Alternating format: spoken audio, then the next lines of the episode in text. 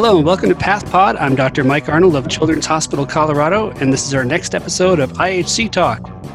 I'm joined again today by my Chromogen siblings, Dr. Sanam Loghavi of MD Anderson Cancer Center and Dr. Andrew Bellizzi of the University of Iowa Hospitals and Clinics. Welcome, guys. It's a pleasure to be here. Thank you. We have a couple of very special guests today who are quite knowledgeable on NTRK fusion containing tumors. They're going to teach us all about it. Dr. Jessica Davis of the Oregon Health and Science University, and Dr. Jackie Hechtman of Memorial Sloan Kettering Cancer Center. Welcome. Thank you for having me. Yeah, thank you. I was hoping you guys would get us on track. awesome. I I was wondering how you guys got to know each other. I I know Jessica I met a couple years ago in Portland. I, I know that you did all your training at at UCSF, um, but did PEDS Path in, Se- in Seattle. So, so there's a PEDS Path connection, but but I don't know, is that enough? Do, do all the pediatric pathologists know each other, or do you have uh, a closer uh, connection to, to Mike? Um, yeah, so Mike and I definitely have a closer connection than that. Um, PEDS Path is definitely a close knit community, but uh, we don't all know each other. I um, started medical school here at OHSU and did a year of pathology and got to know Dr. Megan Troxell, who is a fabulous uh, pathologist and also an IHC extraordinaire. Um, speaking of IHC talk, and then um, did the bulk of my training at UCSF um, in both anatomic pathology and clinical pathology, as well as an extra year of um, surgical pathology um, there focused on bone and soft tissue. And then went on to Seattle um, to do my PEDS Path fellowship and then returned to UCSF as a faculty member. And then Mike and I really got to know each other um, through PEDS Path and specifically through the formation of a PEDS interest group called Sprites. Um, and the Sprites group is focused on pediatric sarcomas. And it was founded in 2018 um, with a core group of us, um, including myself, Erin Rudzinski, Rita Alaggio, um, Mike, Alyaa Al-Ibraheemi, Jennifer Black, among some others, and really has been um, pivotal in doing a lot of um, work around rare sarcomas in, in PEDS. And Mike's been very active in that. We've got to know each other quite well over the last two years through the work of that nonprofit research group. And Jessica's already led an effort that's resulted in a publication that's sort of related to the NTRK fusions and describing a new set of fusion containing sarcomas that involve RET, right? So we've published um, a cohort of RET fused pediatric um, mesenchymal tumors, and then recently uh, also a, a, case report with Cheryl Coffin, um, who's an emeritus member of that group and a longstanding expert in bone and soft tissue and pediatric pathology with a RAF1 gene fusion um, tumor, uh, infantile fibrosarcoma as well. So a lot of work in tyrosine kinase fusions and pediatric um, soft tissue tumors. Did you say RAF1? Correct, RAF1. I have RAF1 on the brain. Um, working on a paper with my pal Rondell Graham, and uh, we are looking at uh, acinar cell carcinomas of the pancreas, which have they have BRAF fusions, but they also occasionally have RAF1. Right, uh, there's a lot of overlap in that group with either BRAF or RAF1. If you're looking at mesenchymal tumors or gliomas or acinar cells, they often kind of group together with RAF1 and BRAF. Um, so we also have a series of BRAF fusions and point mutations in the same kind of uh, morphologic uh, cohort as well that we're actively writing right now. We're kind of spitballing around. It's and I, so this is what I was doing all morning uh, around. I'd like to pick. You guys can help us write our discussion. the the brain tumors are the most interesting to me because the choice of fusion versus point V600 point mutation is is so like idiosyncratic tumor to tumor, like pilocytic astrocytoma, it's going to be a fusion, and PXA, it's going to be a point a point mutation. But why do you think uh, if BRAF is going to be activated, or if just MAP kinase is going to be activated, why would some tumors choose choose uh, to be fused versus uh, having a point mutation? I think a great question, and I don't know if we fully know that yet. Um, in the work that we've done with pediatric mesenchymal tumors, we haven't seen such um, kind of disparate choices. If you want to have tumors have choices, um, we've actually seen um, very similar morphologies in the mesenchymal tumors that have activating point mutations, including the kind of classic V600E, as well as some um, really novel point mutations, including V600D and some even rarer activating point mutations. Um, and very similar tumors having fusions. So there may be um, some differences in the glioma categories and these that, you know, we're seeing the fusions and point mutations and kind of the same um, morphologies in the soft tissue tumors, whereas in the, the gliomas, they really do tend to be disparate. Um, but it is really interesting to see, you know, why are some more common to see the point mutations. Same within thyroid, which shares a lot of the same genetic alterations as the gliomas and the soft tissue tumors. Um, with papillary thyroid in adults, more commonly have the V600E point mutations, and then the PEDS thyroid, obviously having more commonly having fusions in a variety of the same MAP kinase altering um, tyrosine kinase fusions. So it's interesting. Don't know if I have a full answer of why, but it's interesting. Does Sprite stand for something? It sounds like it stands for something. um, well, it, it's a it's, it does stand for something. It's a bit of a stretch with our acronym, but we um, really modeled ourselves um, after the. If you're familiar with the liver groups, um, the elves and the gnomes, and so we wanted to kind of, particularly with the peds group, kind of keep with this, uh, you know, uh, fancy, you know, mythical creatures, and so it's um, sarcoma pediatric pathology interest group. Awesome. Yeah. Awesome. Do you guys have a Do you guys have a Twitter handle? Um, hmm. Mike, do we have a Not Twitter yet. handle? Not yet. That's I mean, in the works. Like, that sounds like something I would super follow. Oh my god. Um, we It's in the we works. do. We have an annual meeting that's coming up. Obviously, secondary to COVID, it will not be in person, but we have previously had in-person meetings. Um, we've had funding and sponsorship, which we've been very fortunate to have, um, and um, we've had multiple uh, manuscripts published through the work of the sprites and several posters and platforms. So it's been truly a really honor to be a part of it, and we've been very successful with only two years under our belts as a new nonprofit research group. So um, it's been, been quite the pleasure to be involved with. What do I got to do to join the Sprite Auxiliary group? We, we actually have a new member application that um, I just was reviewing this morning to formal, formalize our new application to expand our membership. Do I do I need to get the uh, uh, seal of approval of a of a um, already uh, existing member? Member in good standing. Yeah. you Uh, have anyone we'll- in mind? no, I'm sure it can be arranged. yeah, we're, we're going to have a fairly open call for members coming up in probably January or Yeah. February. Mhm. I love it. I love building enthusiasm for pathology, and uh, and I don't know why everybody wouldn't want to. Everybody wouldn't want to join.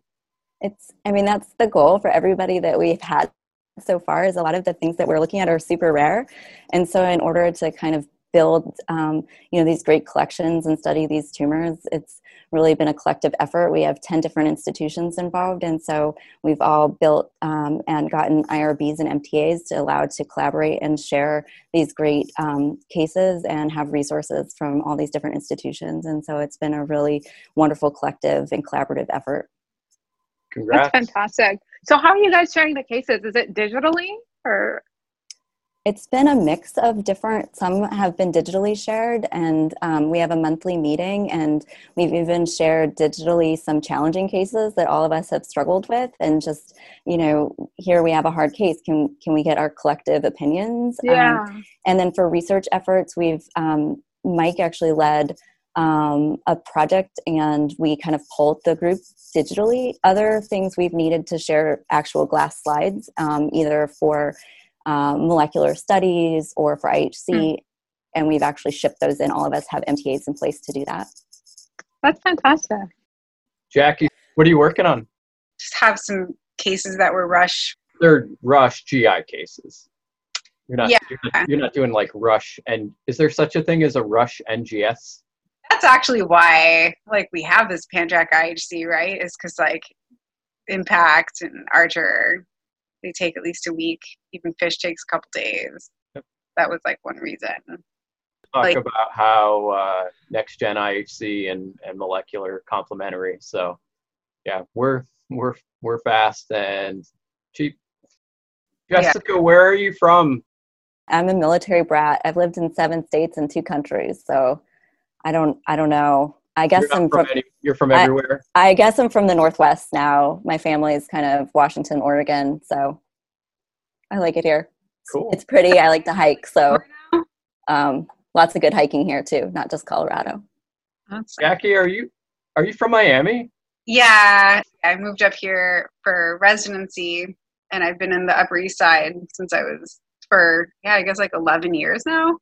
So I've only lived in Miami and New York City. Um, You went to med school. You went to undergrad and med school uh, in Coral Gables. well, so Coral Gables is an undergrad campus, and The med then school's on a not in. Coral Gables. No, it's downtown, still in Miami. Have you guys all been to New York? A lot of people. Have I don't know. You do you remember? I inter- I I actually interviewed with you. I think when I yeah. Um. So, I honestly I thought the Memorial Sloan Kettering job was so good, but I was just scared of living in New York. It it I was just frightened. I I'd never lived in a city like New York. I guess. Well, I mean, that's a lie. I'm from Tehran, which is similar to New York, but not in the U.S. Um, I was just terrified of living in New York after Houston. You know, Houston's so easy to live in. So that was pretty much the reason. Yeah. to like cut back on space, but you don't need a car, so that's like one plus that I can think of. True. No, no, I, th- I mean, there's there's a lot of advantages. I think to living in a city like New York. It's pretty much the best city in the world, but it's just super expensive, and you know, it's um, I guess a little um, difficult in terms of space, and um, you know, but I don't know. I mean, some people don't live in the city, right? So um, a lot of people actually like you know they take the there's like the long island railroad or metro north it's called and they live in like i guess like more spacious areas they just commute so even though it's really expensive i live four blocks away which is really nice so i don't go on public transportation which is advantageous during covid and it also like less time in general that you're wasting like on a train or in a car so i liked that Yeah. And MSK has really nice housing. yeah So yeah. definite benefit. So I'm in faculty housing. Yeah. I was always nice. always jealous of MSK housing program when I was at UCSF because UCSF did not have on-campus housing for our faculty, so it was uh-huh. very expensive to live in San Francisco, and they did not supply faculty housing. So, yeah, the very it was a big change to move from San Francisco. I was there for eight years basically, and then moved to Portland. And I was like, whoa, I, I can buy a house. Like, not a, not a condo and have a yard. what is this? Like, You I could buy a house for your house. I know it was the. I remember the realtor was like, "How many car garage do you need?" And I was like, "Is that that's a question?" I, I I like just need a parking spot. Like I'm okay with just any parking spot. it was very different. Jackie, what brought you to, to Sinai? um, I guess we had a strong connection. So a lot of my friends are moving to New York, but then at Sinai I had a strong surgical pathology reputation. And one of my friends who's in the same program as me, she's like it was a six year program combined um, undergrad and med school. So she was a year ahead of me and she did pathology at Sinai and she seemed happy. And I didn't read there. And you had a pal that pulled you into residency. Yeah. Who's your pal? Liz Morency, she's at Northwestern. Awesome. What does she do? She cytopathology, I think, is her main thing. And I think she's residency program director now. Huh. Um, yeah, the small, but I went to Northwestern for medical school, Chicago school. I think she's like one year ahead of me. So might not have because you know she went to residency at Sinai and then eventually like became faculty there. So probably didn't overlap. Oh, I'm like 40 years ahead of ahead of you guys. So No, a senior citizen. Tell us a little bit about what got you into medicine and into pathology. I tend to be. I'm not sure if any other younger people out there are like this, but I like data. I like science. And I don't like hearing things that are kind of factual and not having good data behind it. So the fact that I'm like evidence based, pathology is pretty evidence based, and especially things like molecular pathology. So this read is either or not, you know, um, and I liked that part. But when it comes to actually taking care of patients, you know, some people are more cut out for that than others, and it's okay if that's not your thing. Um, that wasn't my thing. So it, I tended to not be as good as like sugarcoating things to tell patients. Um, I'm a little too blunt, and some people are that way also. Just like the way that you like your information, you know, with a cherry on top, or just this is what it is. Um, and in addition to that, uh, it's more to the point and just very efficient.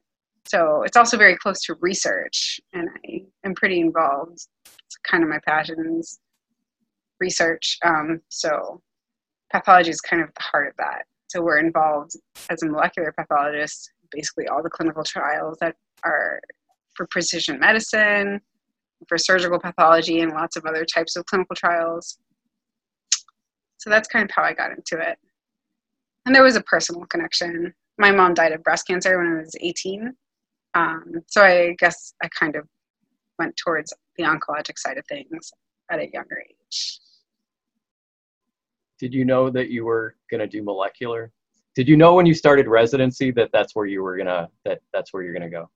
I was actually like really and fully only into GI. Um, And then when I was doing GI, I didn't know anything about molecular, but it seemed like with the way research was going, if you wanted to be involved at all or do academics, knowing some stuff about molecular seemed like a good thing to do. And I was also pretty young when I graduated fellowship, and I felt kind of just even like unprepared for that whole transition.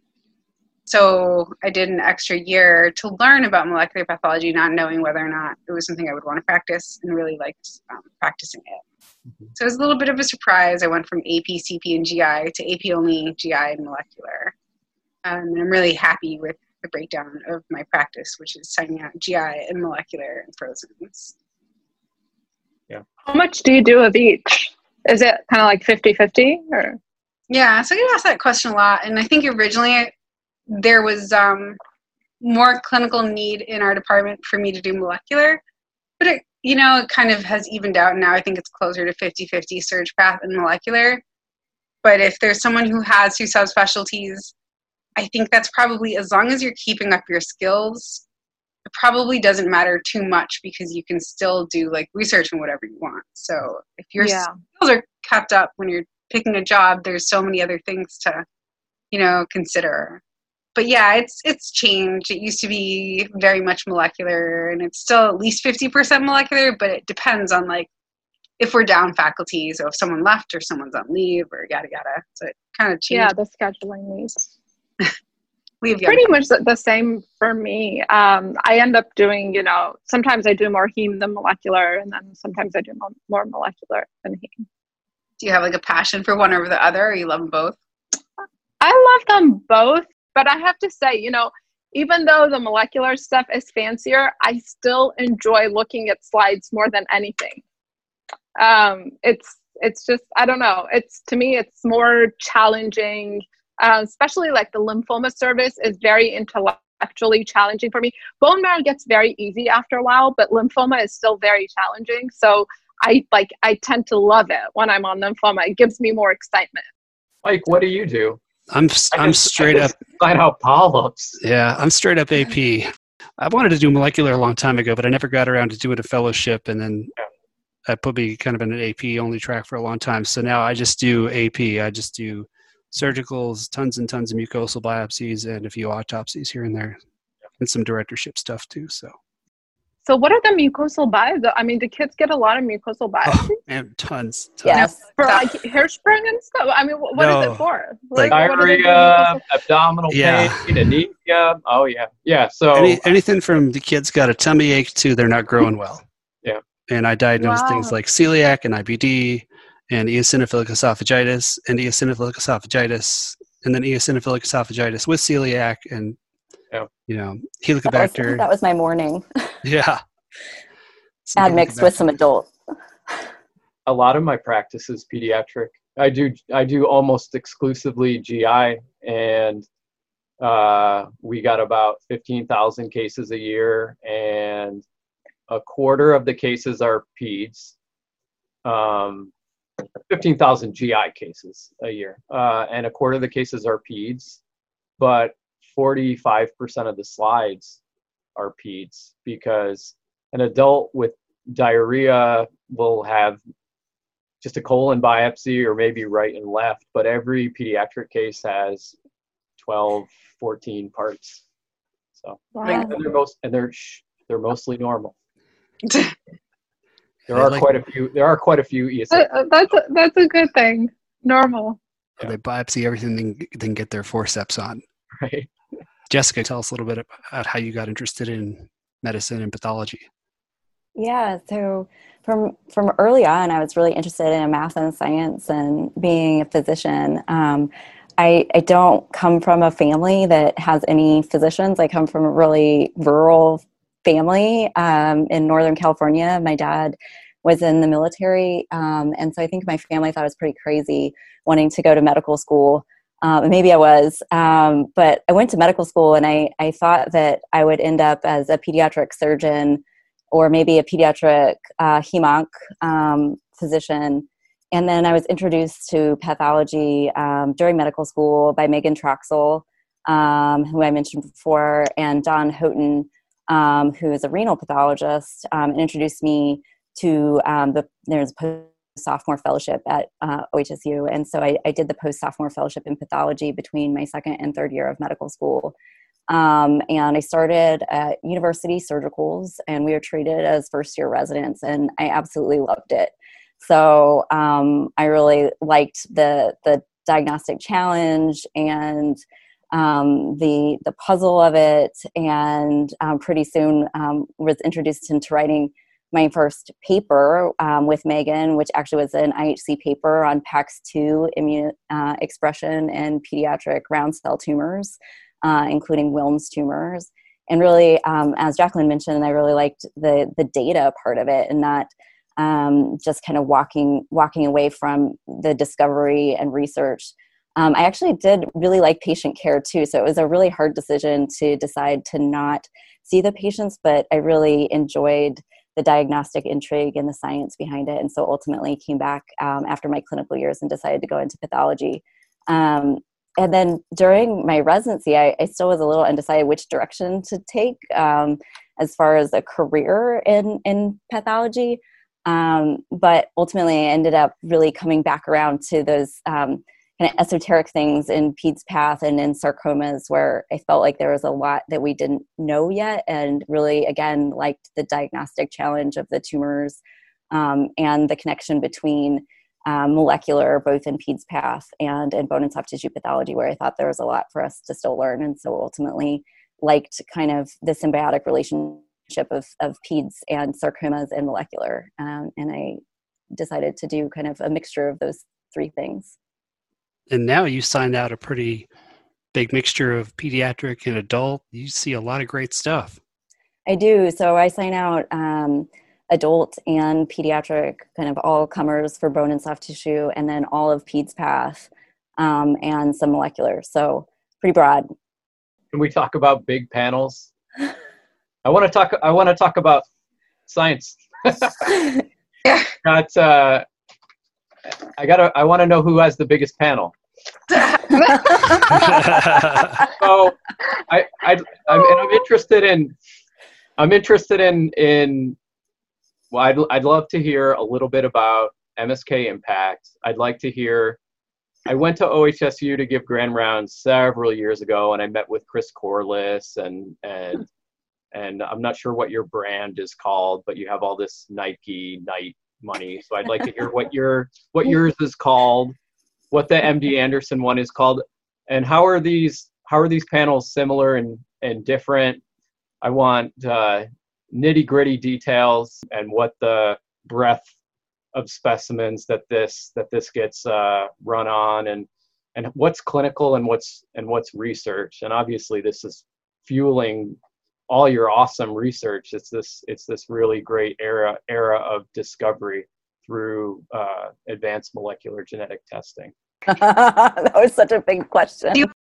So we'll do a little bit about MSK impact and I guess also then our RNA assay as well, since we're on the subject of fusion. So MSK impact started actually coincidentally, a lot of my career has been just kind of good timing. So in 2014, we started on January 1st, um, 2014, when I was a fellow. NGS started here. We started with a 340 gene panel, and the way that the genes were selected was that um, we had all the cBioPortal data and exome data, and they looked at the important mutations and selected from there. So we had some obvious ones to pick TP53, KRAS. And the institution has had this panel evolve. So we've downsized from the exome data and had it evolve somewhat bigger to 468 since, based on what researchers are in our institution. So, you know, the molecular diagnostics um, team kind of sends out an email and they're like, oh, like, what interesting findings are like being found at our institution? Like what should we include that we're not including? Um, and what and also we look through our data and what are we including right now that needs to like go? What's what's taking up room on our assay so that's how it's evolved over the last six years. So there's been variable like versions of it. So for the 468 genes we cover now we cover all of the exons but then we cover some non-coding regions so we cover important promoter regions like TERT. And then because we're looking at fusions, we cover certain introns that we can cover. So some things are easier to cover than others. Um, so for example, RET, like, you know, it's pretty known like where, so because fusions breakpoints occur in the introns, if you don't cover the intron, then you're gonna miss a lot of fusions. So in this DNA-based assay, like you kind of need to cover the introns. So RET's an easy one to cover. We do out pretty well and we do NTRK 1 and 2, but NTRK 3 was the kinase domain is pretty much too hard. So it's really hard to tile in repetitive areas. Um, but you can do things like cover common partners. So we cover ETV6. So that's kind of like, you know, like how our assay came to be and things built from there on forward. So our first software assay, I guess you call it, it was just software. There was no reagents required or anything was building microsatellite instability onto impact. So that gets analyzed at the same time. Um, we use MSIsensor, but a lot of other people use different programs like MSINGS, Mantis. Um, my very smart colleague just came up with a machine learning algorithm that he trained for low tumor purity cases. So this is not a software like not a typical one, but like the machine decided, humans didn't decide what criteria, the machine decided what criteria to make something microsatellite unstable. There's so many things you can do with the data. And then when it comes to what cases, like I think MSKCC is really lucky to have a lot of philanthropy because the reimbursement's apparently not so great. I don't really know much about that, um, but but it's not so great for molecular from what I do know. We have a lot of advanced cancers, as you guys might suspect, at Memorial Sloan Kettering, just like at MD Anderson. So a lot of our ones for clinical are basically someone with advanced cancer because nowadays anyone with an advanced cancer, you know, like MSI would be one reason. So if like, you know, that's a pan tumor thing to test for MSI or NTRK, um, RET is still just a few select tumors. And then there's some ones that we have the same assay, this impact assay, over in the research area of our, which is in this building that I'm in. So the research area of MSKCC did the same assay for researchers on things that don't really affect patient care but are being used for retrospective analysis or for further analysis for um, research. So dysplasia in, you know, IBD or whatever it is, but it's not, you know, a patient who already had their therapy. Basically, it's not affecting clinical management, then it doesn't go to the clinical lab that's kind of how we decide, not necessarily based on reimbursement. And then do the do the patients get those results or not? No. So usually for research studies in general, unless it's like a, I mean, I guess like patients generally don't get there.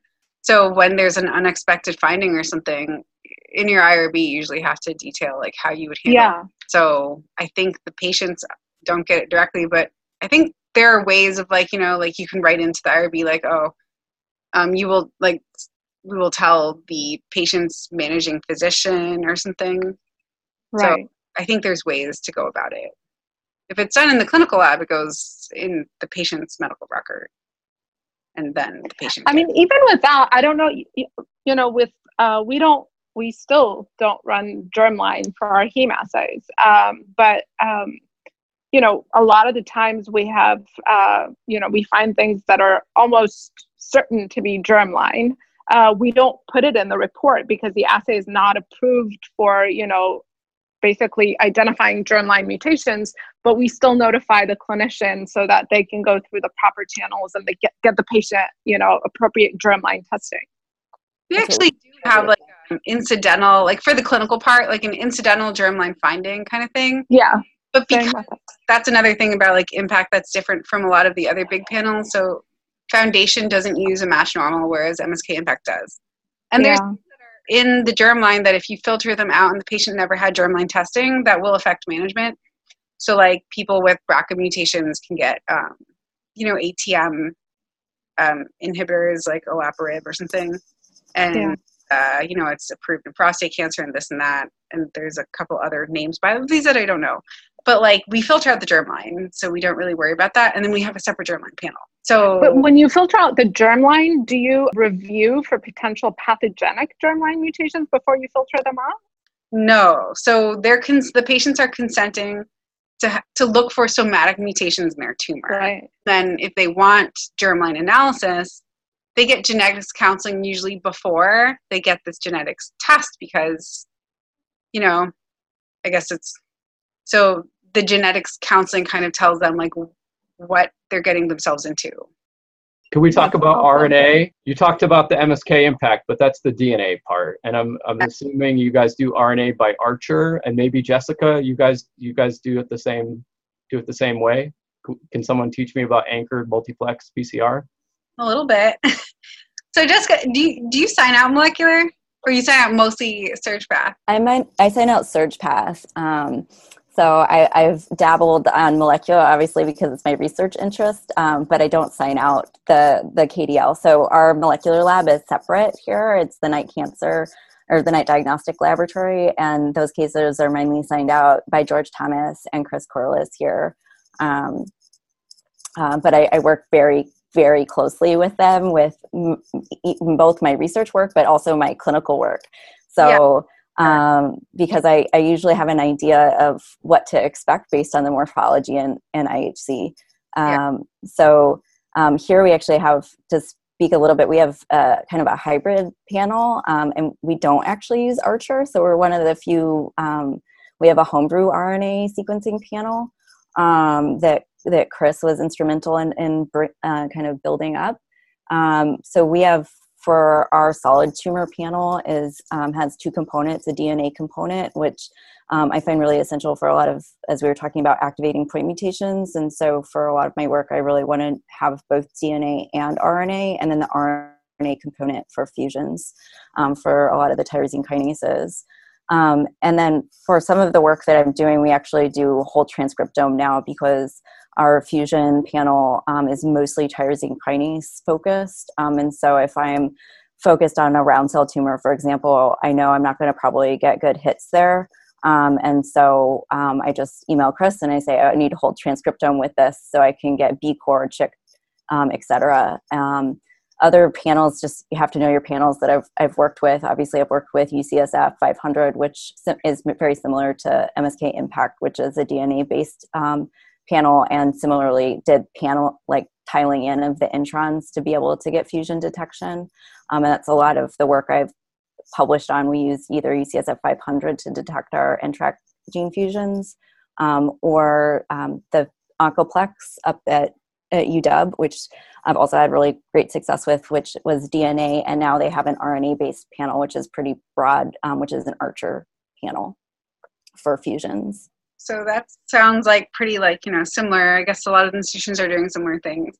There are, before we go into like RNA NGS itself, there are DNA RNA hybrid assays that um, some companies make. So um, I think Thermo Fisher makes one. There's Oncomine. There's uh, Illumina has a panel. And these DNA and RNA hybrid ones, so you extract the DNA and then you extract the RNA separately and then you turn the RNA into cDNA, so it's reverse transcribed, and then you sequence it all. Um, we don't do that, and it sounds like a lot of the institutions you went to don't do that either. The RNA based assay that we have is based on Archer technology, and I guess like we put it together a custom panel and gave it a name, so we call it MSK Fusion. Um, but it's the Archer technology, so you have the probes for like one so you have the probes for the kinase gene or the genes that are like the most frequently involved.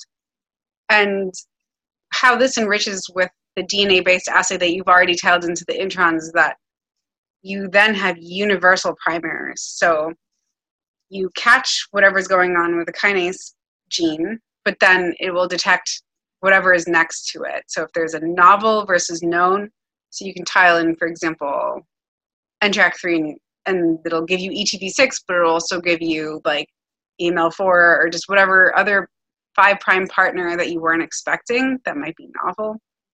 And that's the unique part about how Archer works. Um, the only downside to RNA based NGS that I'm sure a lot of people hear is that when the tumor wasn't processed very well or it was older, RNA is pretty labile and it just degrades a little easier. Whereas DNA is like pretty tough stuff. Can like step on the tissue and it's still gonna be okay. But like with RNA, a few years old and it's pretty hard to get um, decent quality RNA for it. So very high maintenance. Yes. stuff too. There's other like ways. I think in Asia it's more common. Um, to do like PCR based RNA assay to look for specifically for ETV6 NTRK3 and not an NGS panel. Um, okay. But I think in the US, we're moving when we look for fusions more towards NGS in general when we take out RNA for solid tumors. Um, and then, as Jessica had mentioned, there's also like just you know another the other DNA-based assays, FISH, and that tells you if there's a rearrangement, but not necessarily a fusion.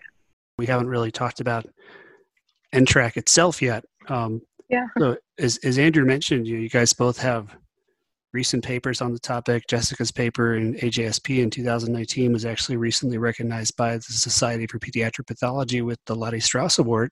Congratulations. The Congratulations. Top publication by a society member under 40. And Jackie, you had a recent paper in Modern Pathology, so you guys are both huge experts on the NTRK family. Give us a kind of overview of what's important about the NTRK fused tumors and what makes them special? So I can introduce the topic, and I'm sure Jackie can expand. Um, so NTRK um, is really a family of three genes that encode for um, tropomyosin um, uh, family of proteins, um, receptor kinases. So there's NTRK uh, 1, 2, and 3, which encode for TRK A, B, and C.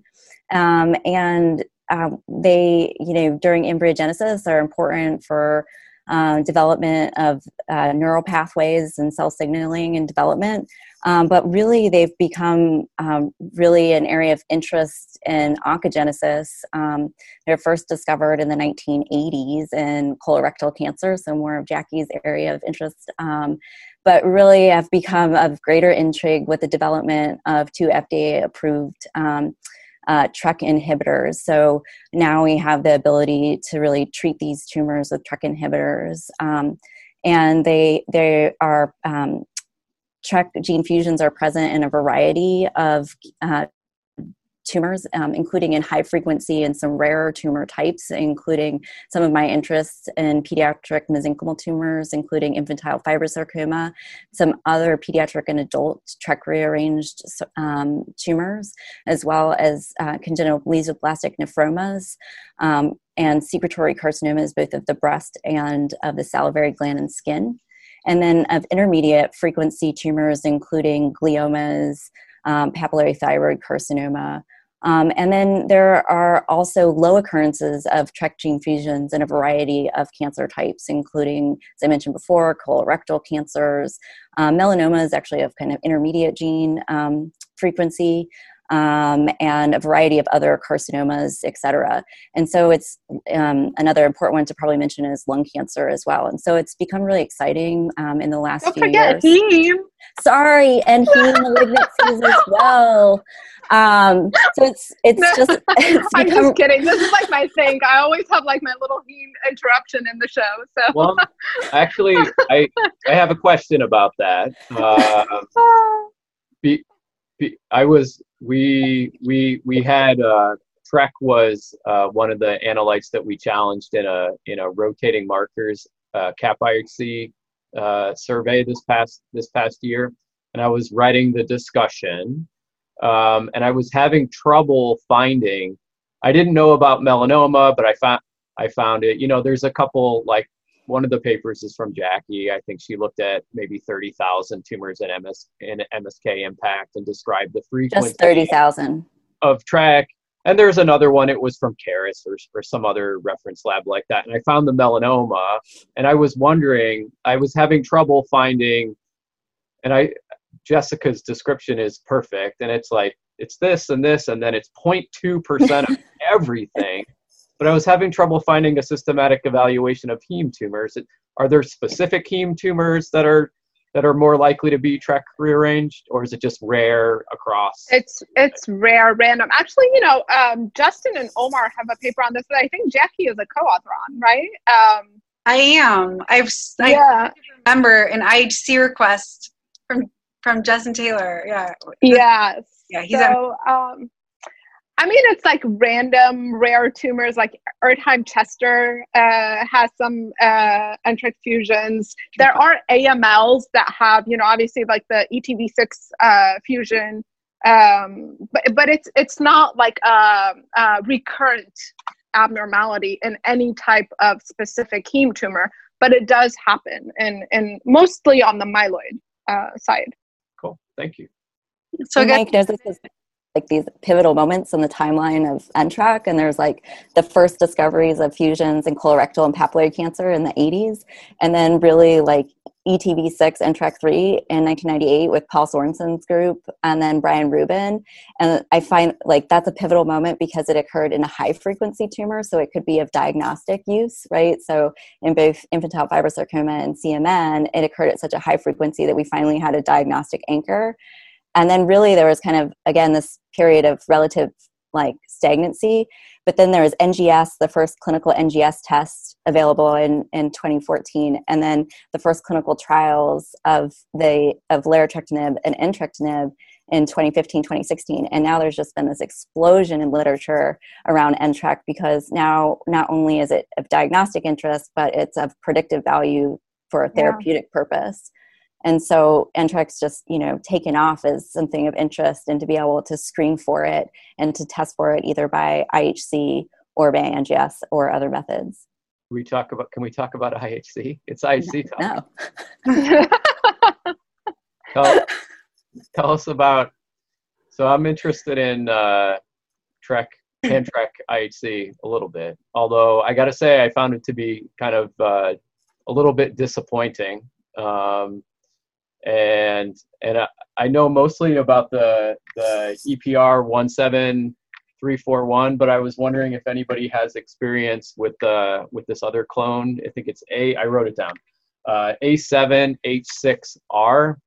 And it's interesting. So there's, and you mentioned the two agents. You mentioned uh, larotrectinib, and it seems like all the larotrectinib trials use the uh, epitomics antibody, and that the entrectinib ones use the the other this other antibody that I that I haven't uh, played with yet.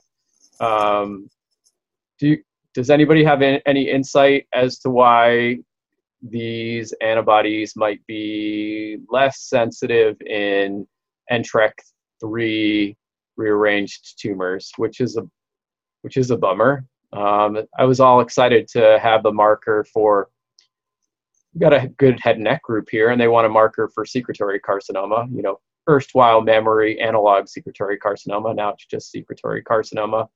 And I I started optimizing this antibody a year and a half ago, and the first block of secretory carcinoma, I'm like, oh, I'll optimize it in secretory carcinoma. and it was negative. negative and then i cranked it and cranked it and cranked it and got it to be positive in that tumor and everything everything else so I yeah, it is definitely lower in NTRK3, and I don't think we have the functional studies to show why, but that's probably what needs to be done if anyone cared enough about this particular subject. So you'd Yeah. have to partner with someone. It might be that um, it's happening so fast, so you know, signaling in the cell can occur really quickly, or it can occur, yeah. So it's like happening really quickly and might not be you know just it seemed or at lower levels like maybe it needs the fusions kind of like make the rna and protein like you know at lower levels and other so these are like theories but it hasn't been proven at all i would say that if you're like if you're looking for ETV6 and track 3 like don't eat like because you know the ihc is going to be somewhere between 50 and 80 percent sensitive which is not nearly enough for ntrack 3 you just skip straight to fish which is like pretty fast and use it for that I think the IHC is like a better screen for like a lung or colon adenocarcinoma. So something that's driven by the MAPK pathway. So you know that often has like KRAS, BRAF, EGFR mutations, but it's like wild type for those. Um, or in colon cancer, when it's MSI high, it's often enriched in kinase fusions if there's no BRAF um, mutation. So it's better for these kinds of MAPK driven cancers. Uh, and um, when you are kind of looking for more of a broad screen. If you're like specifically looking for something driven by ETV6 and track 3, I wouldn't even bother. In addition to that, it's not very specific in um, things that have neural differentiation or smooth muscle just because it's like, it's not that there's something wrong with the IHC, it's just they express that. nerves. Yeah, if you just if you just run a, you know, uh, multi-tissue control, it's expressed in the myenteric plexus of the colon, for for example. Um, do you know? So I know in in uh, Jessica's paper that she won an award for um, that she used. Did you use TRK A immunohistochemistry as as well? Why did you use TRK A instead of TRK C? Um, since you were looking for mainly E ETV6 and TRK uh, and TRK 3. But we had a case report that we published because we had a we had a NTRK 2 fusion that we discovered, and we were playing around with the TRK B immunostain for for a while. I was I was wondering if if we could get to the prop get to the bottom of the pan-TRK being insensitive in TRK in NTRK three rearranged tumors if we had a TRK C antibody. So how did you come how, how did you come across this TRK A uh, Sure. IHC? So that's in a different AJSP paper um, than the one I won an award for. Um, that that's um, our paper that we wrote just on the immunohistochemistry, um, and that we looked at the TRK A, and it's in in part we were again playing with antibodies um, stemming from the, the first few cases that I really became interested in TRK were kind of incidental discoveries based on morphology.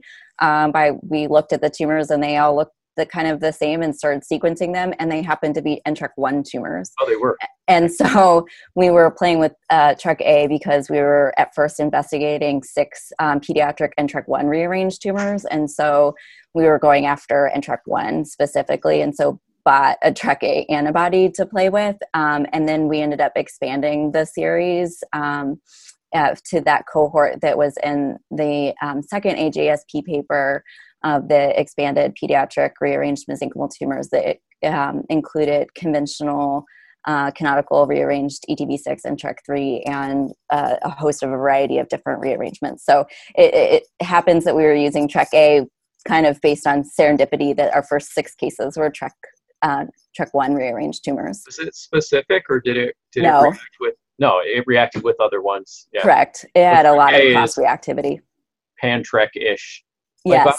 like I I don't know what the immunogen is for. It's all it's all you know. It's uh, trade secret, right? You go to the you go to the website and you say immu- immunogen is proprietary. It's to the blank term. Sometimes they'll say, oh, it's between amino acid one and 4,000. Actually, if you go to the Abcam website, it calls it pan-TRK, but then underneath it, you have to search to actually see that it's actually protein for just TrkA. Mm-hmm. Um, so I'm currently writing the re- or revising the path outlines for pan-TRK, and so I was recent. My resident that's helping me with it was like, "Isn't this pan-TRK?" And I was like, "No, no, that's actually the, the clone for just TrkA." Yeah, but you have to search for it. For pan-TRK, I think it's supposed to be in a high area of homology. Sure. Right. So yeah. yeah. For the kinase, basically for any IHC to work on a fusion, on a kinase fusion, almost all kinase fusions involve the kinase fusion being, as you guys know, like in the three prime end. So usually, like, I don't know, they either do like something like, oh, the immunogen is somewhere near the C terminal or it's in the kinase domain. Exists for TRK A, but I don't think for NTRK3, when we were looking back in like 2017, originally like validating this, I don't think that existed.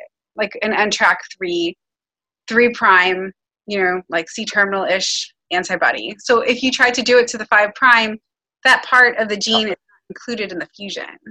So that's not useful. So if it said like amino acid one to whatever, I'd just be like, all right, I'm not even going to bother with this. um, but yeah, so the pan-TRK one kind of has to be towards the kinase domain. And if I, I find a TRK C kinase domain uh, antibody, can we do can we do the study? Can we can can we see if we can make? I guess that's so desire, that's desirable. I still want to. I still want an IHC for secretory carcinoma. There is a historic paper out there. I can't remember which it is that used a, a antibody, and yeah. it was terrible. I have to find the paper. it was terrible. The, and so didn't go right. after it. but just because the yeah, if you find that paper, yeah, I'll find it. It was an older paper from like the nineteen like early IHC paper. Because um, uh, sometimes IHC are terrible, not because the primary antibody. Right. Um, we've actually been pretty successful. I know that uh, our papers have a different sensitivity and specificity for TRK um, and TRK 3. We've actually had pretty good luck. I've had recently in the last month two secretory carcinomas, and we've seen them both, um, and they've been p- positive. Um, it is really wimpy with TRK 3, but they've definitely been positive. That's um, in the modern pathology, like it's often like three cells in the corner, right? Yeah. nuclear, you're like done. Because like exactly. if, so that's the thing is like it's not specific but like if you see it should it's in the cytoplasm. So if it's in the cytoplasm of like a breast cancer or like you're you know just sarcoma then like it's something that's not specific. But when it's in the nucleus uh, you know right. as Jessica's seen even if it's a few cells it's pretty usually like there's it's real. When i um, when we titrated our antibody here i used tumor instead of normal tissues. And I found that very helpful so that I could make sure I had some nice nuclear staining for a TRK3 IFS um, and then had an NTRK1 tumor and titrated between the two so that I wasn't knock your socks off with the TRK1 tumor, which can be just amazingly beautifully cytoplasmic, strong diffuse. And then the, um, the TRK3 had some good nuclear staining as well and then a negative control, which was just normal tissue that wasn't staining. Smart, like to use something that was like had real, but was you know like an NTRK three weaker, more focal. Are you IHC lab director, Jessica? I I'm I'm the histology medical director as part of my surge path responsibilities, but we actually have a separate IHC uh, medical director. But I brought it up as a research. Um, test as soon as I came here from UCSF, and then we brought it up clinically pretty soon after, and I was responsible for that um, validation process because it was my baby. It's hard. I spent a long time. I spent, yes. Uh, yeah, six months, at least six months. You know, rare antigen was a problem. Starting with the secretory carcinoma that should have been negative was a was a was a big problem, and yeah, a lot of sort of I had this unrealistic expectation as to sensitivity based yeah. on some initial publications, and then it was okay that it was negative in a few few cases. We did a lot of parallel testing. We did parallel testing with Brigham and with NeoGenomics to to get it up and up and going. They're not all uh, they're not all Pax8. Some of them some of them are really really really difficult to get up and running. Yeah, I think like I mean my I always tell people every test is, like you said earlier, every test has its advantages and disadvantages, and every test is just a test, right? So, just keeping that in mind that when you're doing the IHC, that you keep the morphology and any molecular tests in mind. And so, I've definitely had you know, cases that I thought were going to be NTRK tumors, and they ended up being another tyrosine kinase because I had some blushy stain and S100 and CD34, and I was like, oh, it could be. Um, and then it ended up like I had a recent case that I think is in this family of tumors, and it had a, a GAB1 ABL fusion, and we were able to treat this um, patient with imatinib, which is fantastic. Um, on, but on the other hand, we had a blazingly positive um, case with NTRK, and it was sequenced somewhere else, and it was negative for a gene rearrangement. And um, the concern was, you know, we missed something because the, the, IHC was so positive, and we resequenced it here, and we're able to find an LMNA NTRK1 gene rearrangement. So, you know, every whether it's IHC or sequencing, it's just a test, and um, putting the whole piece of the puzzle together with morphology, I think, is so important.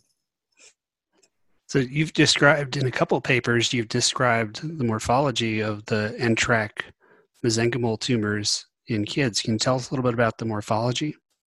As you know, as an expert yourself, Mike, they can have a range of morphologies. Um, you know, infantile fibrosarcoma, the classic morphologies are either um, kind of primitive spindle distellate cells in either a collagenized or myxoid matrix.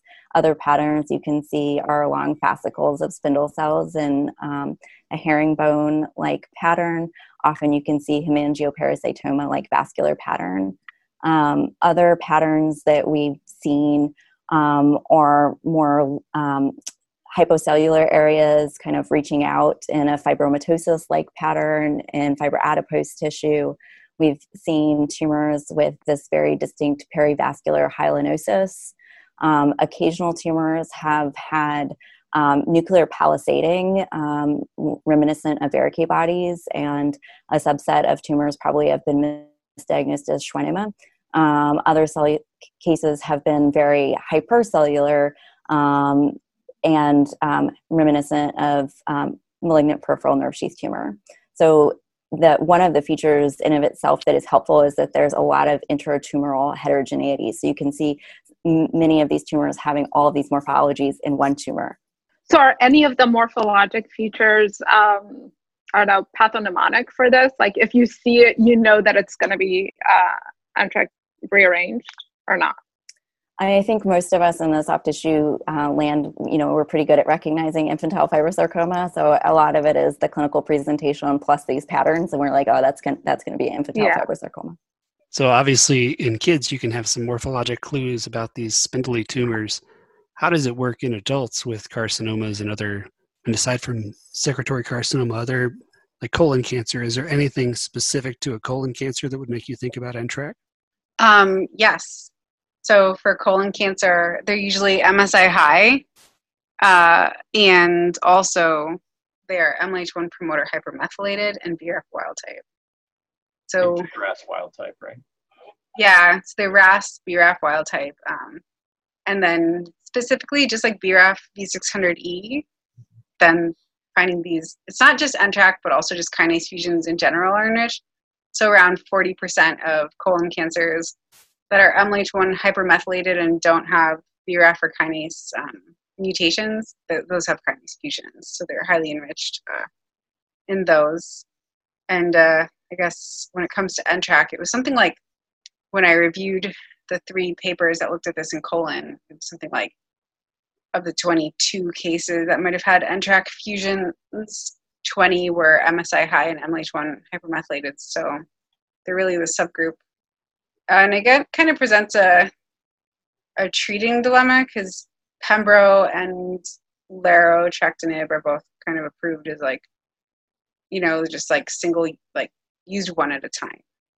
Um, and our oncologists here i think prefer to try pembro first.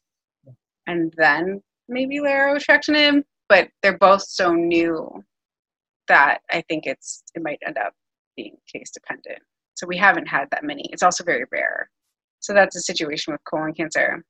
There were three papers that came out like all at the same time, showing that it was like us, one in Japan, and then I forget where the other group was. But yeah, so it's always nice when something like that happens because it means that like it's a trustable finding.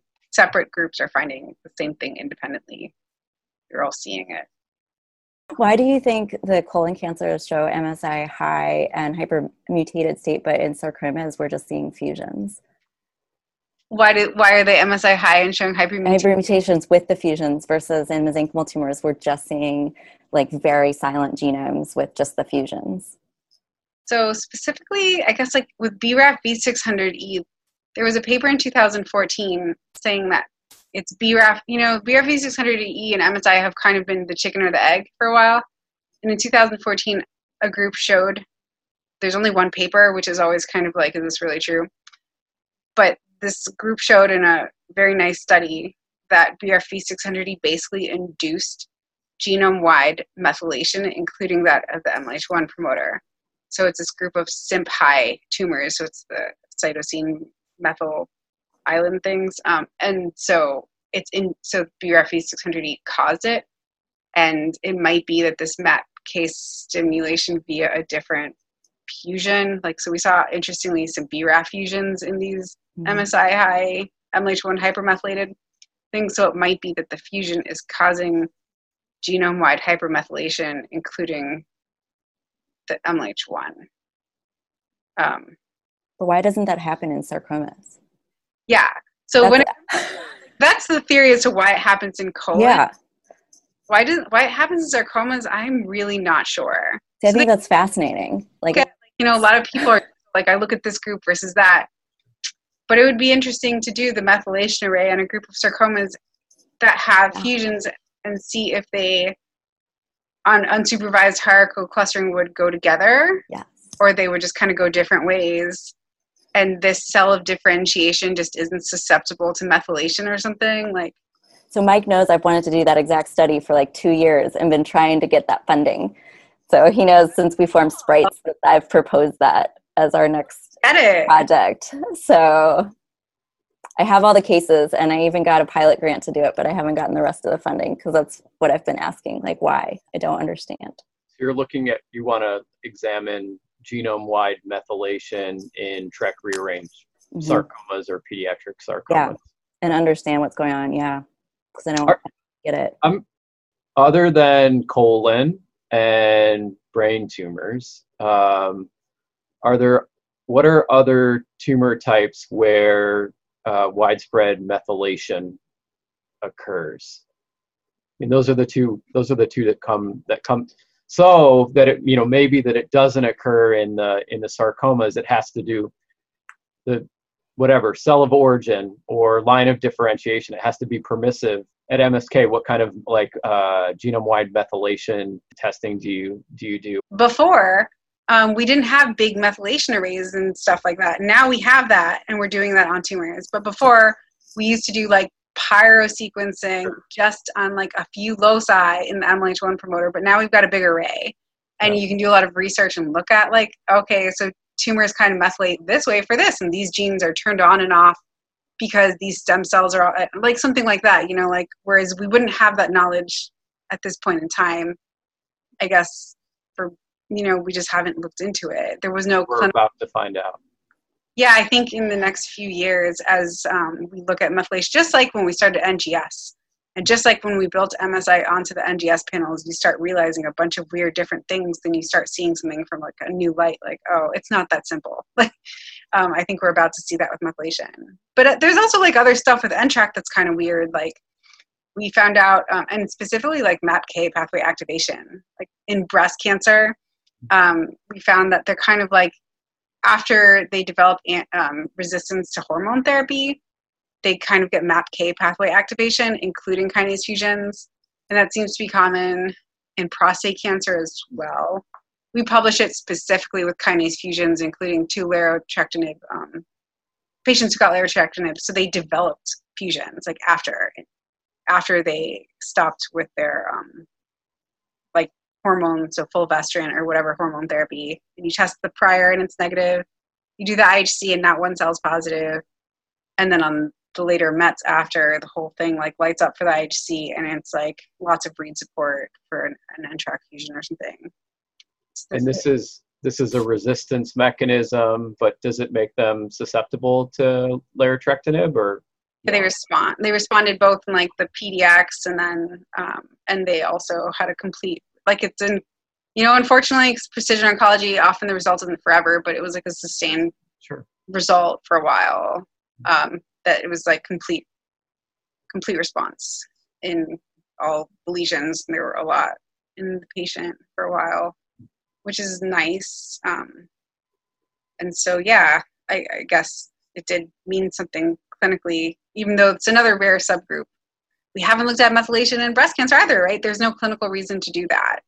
Um, i don't know like how if along with like hormone issues that would play a role but it does seem like a piece that's often you know epigenomics is just kind of something that's understudied. And a lot of us have like our specific areas and we already are so busy that not like it's like a high priority like but yeah i think as jessica's saying it's definitely worth it to see like why one tumor kind of is prone to this and this tumor is not I agree with Jackie. I think that's a kind of untapped resource. I know we're starting to validate our methylation array here for clinical uses for brain because that's been the one area that it has been explored. But there's so many areas that it hasn't really been or you know looked at for not only tumor kind of identification and kind of methylation signatures, but also can we tell anything about using that as a diagnostic adjunct or a prognostic adjunct. I know there's been some work in adrenal cortical tumors in children and trying to use methylation to help with prognostication. And so we just we just don't know yet because I think as Jackie pointed out, all of us are kind of busy on like one area and and people haven't utilized it maybe as much as we could with using it on top of what we're already doing, whether that's IHC or NGS. Um, but I think it's I think it's coming and it's coming fast molecularly inco- inclined children that are that are listening. Like i think if i was doing molecular fellowship all these ancillary techniques right? Like ihc came and then all this discovery or we're talking about ngs came and all this discovery. So how about uh, you know more wide, widespread methylation testing is on the precipice and that's where that's where the discovery uh, perhaps will will come. Opportunity knocks. Yes. yeah Well, it's happened again. You've squandered another perfectly good hour listening to IHC talk. Don't stain like my brothers. Don't stain like my sister. Don't stain like any of these guys. UNGS.